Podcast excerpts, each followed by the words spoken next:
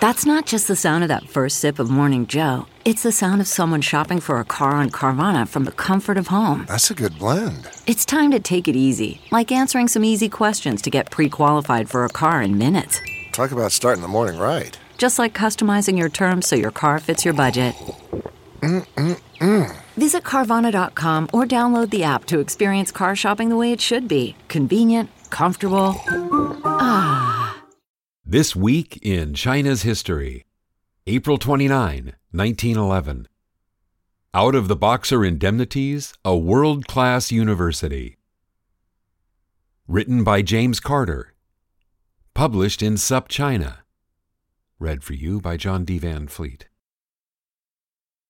It's often said that two wrongs don't make a right.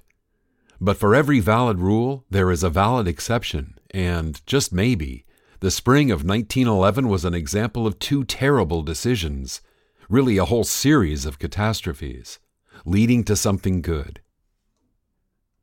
Tsinghua University is one of China's most prestigious institutions of higher learning. Rankings are always fraught, but Tsinghua routinely is the most highly ranked university in China, usually in all of Asia, by major outlets most useful for evaluating its prestige. The Times Higher Education's reputation ranking placed Tsinghua in the top 10 for the first time last year, in a group that includes Stanford, Yale, Oxford, Princeton, MIT, Berkeley, and other elite global educational brands. It has slipped to number 16 this year, tied with Peking University. More about Tsinghua's place on that list later. But being on a list with Harvard and Cambridge says something about, if nothing else, what people think about Tsinghua. Tsinghua stands out for at least two reasons. One, geography. Not only was Tsinghua the only Asian university in the top 10, but all the others are in the United States or the United Kingdom, Oxford and Cambridge. Second, Tsinghua is by far the youngest of these, founded in the 20th century. It's that origin story that brings us to this week in China's history, in a formal imperial garden in the outskirts of Beijing. Tsinghua's beginnings were, as I alluded to at the outset, rooted in disaster, the Boxer Uprising and its aftermath. Not only did the uprising bring the Qing, once again, to the brink of collapse. But when the eight nation alliance of European powers plus the United States and Japan suppressed the uprising, it punished the Qing government for its antagonism. The terms included executing Boxer leaders and sympathetic officials and a raft of diplomatic and military sanctions. But among the harshest of terms was the so called Boxer indemnity, demanding that the Qing literally pay for the uprising to the tune of 450 million taels of silver, about 333 million US dollars. That's a lot of money, but it's just the start. That 333 million is worth roughly 11.1 billion in today's money. And did I mention there was interest? When the principal was due to be paid off in 1940, the entire indemnity would be more than twice the original amount. Comparisons are difficult because of the 40 year term on the penalty, but the total indemnity was for more than 40,000 tons of silver, which in today's market would be worth 320 billion US dollars. The Qing court argued that it was impossible to pay off that money and remain viable, and lobbied the foreign creditors to mitigate the penalty. Each of the Western signatories to the Boxer Protocol was apportioned a different share of the indemnity, with the largest share, 29%, going to Russia, followed by Germany, France, Britain, Japan, the United States, and Italy. Chinese ambassador Liang Qiang made a plea to the United States government.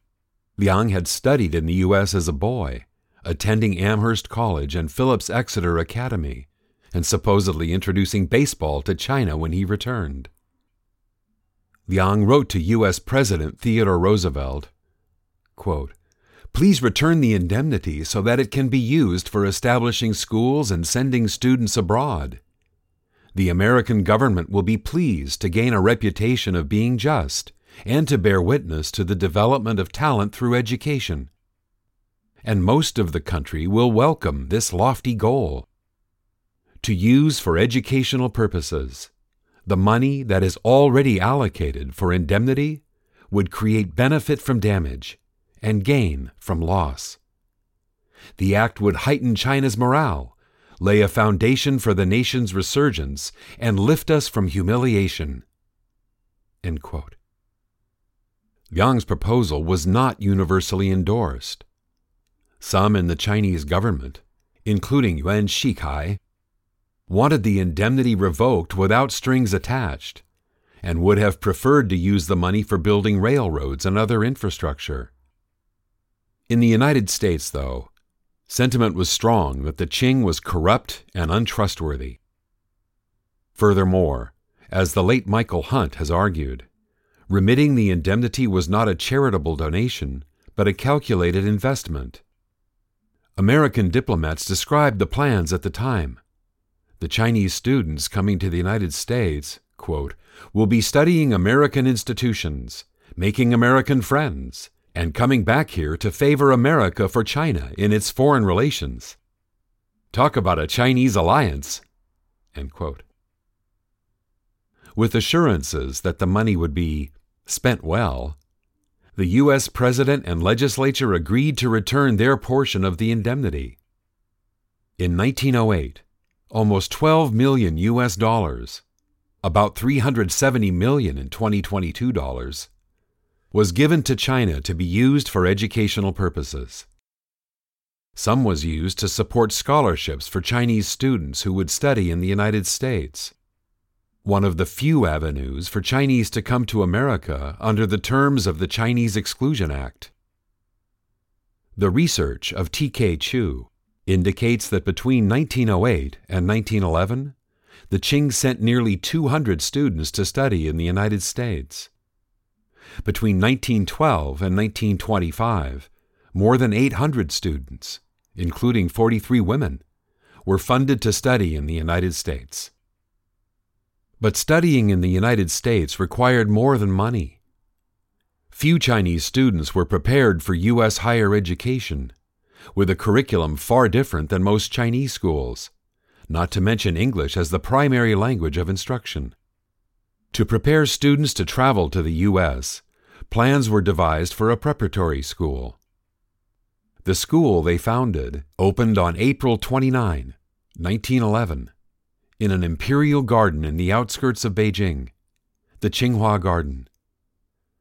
The school was labeled Tsinghua Imperial College, subsequently renamed Tsinghua College, and then University, though, like its prestigious sibling, Peking University, it retains Wade Giles in its official English name.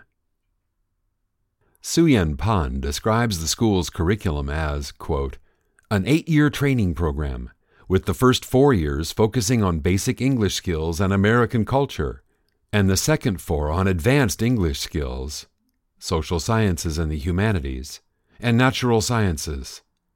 Tsinghua College also modeled the American University's credit system and adopted American versions of textbooks and, as the aim of sending students to the United States was to study Western subjects, the preparatory training emphasized English, science, and technology.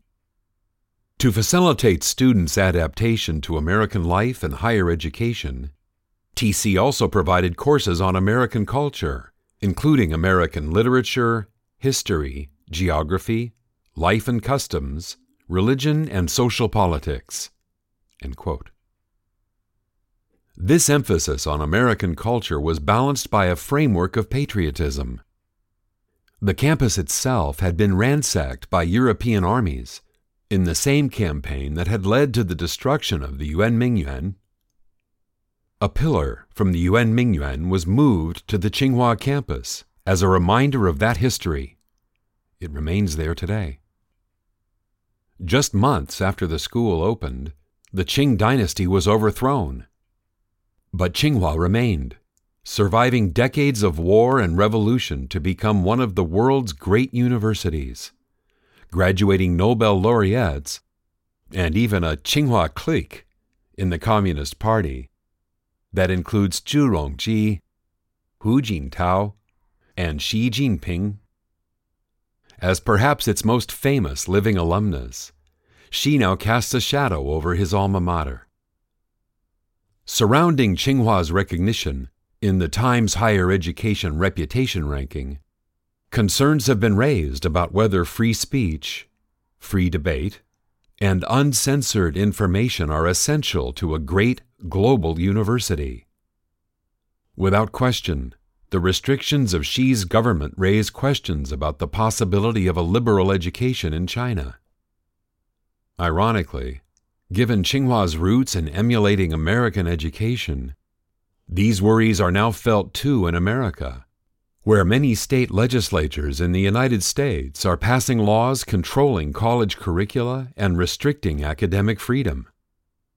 For decades, the expansion and intensification of globalization seemed linked to the spread of academic freedom, open debate, and free inquiry. Perhaps it ought not be surprising that, with the current global mood toward populism, isolationism, and authoritarianism, questions about what higher education means are being asked loudly, not just in China, but across the world.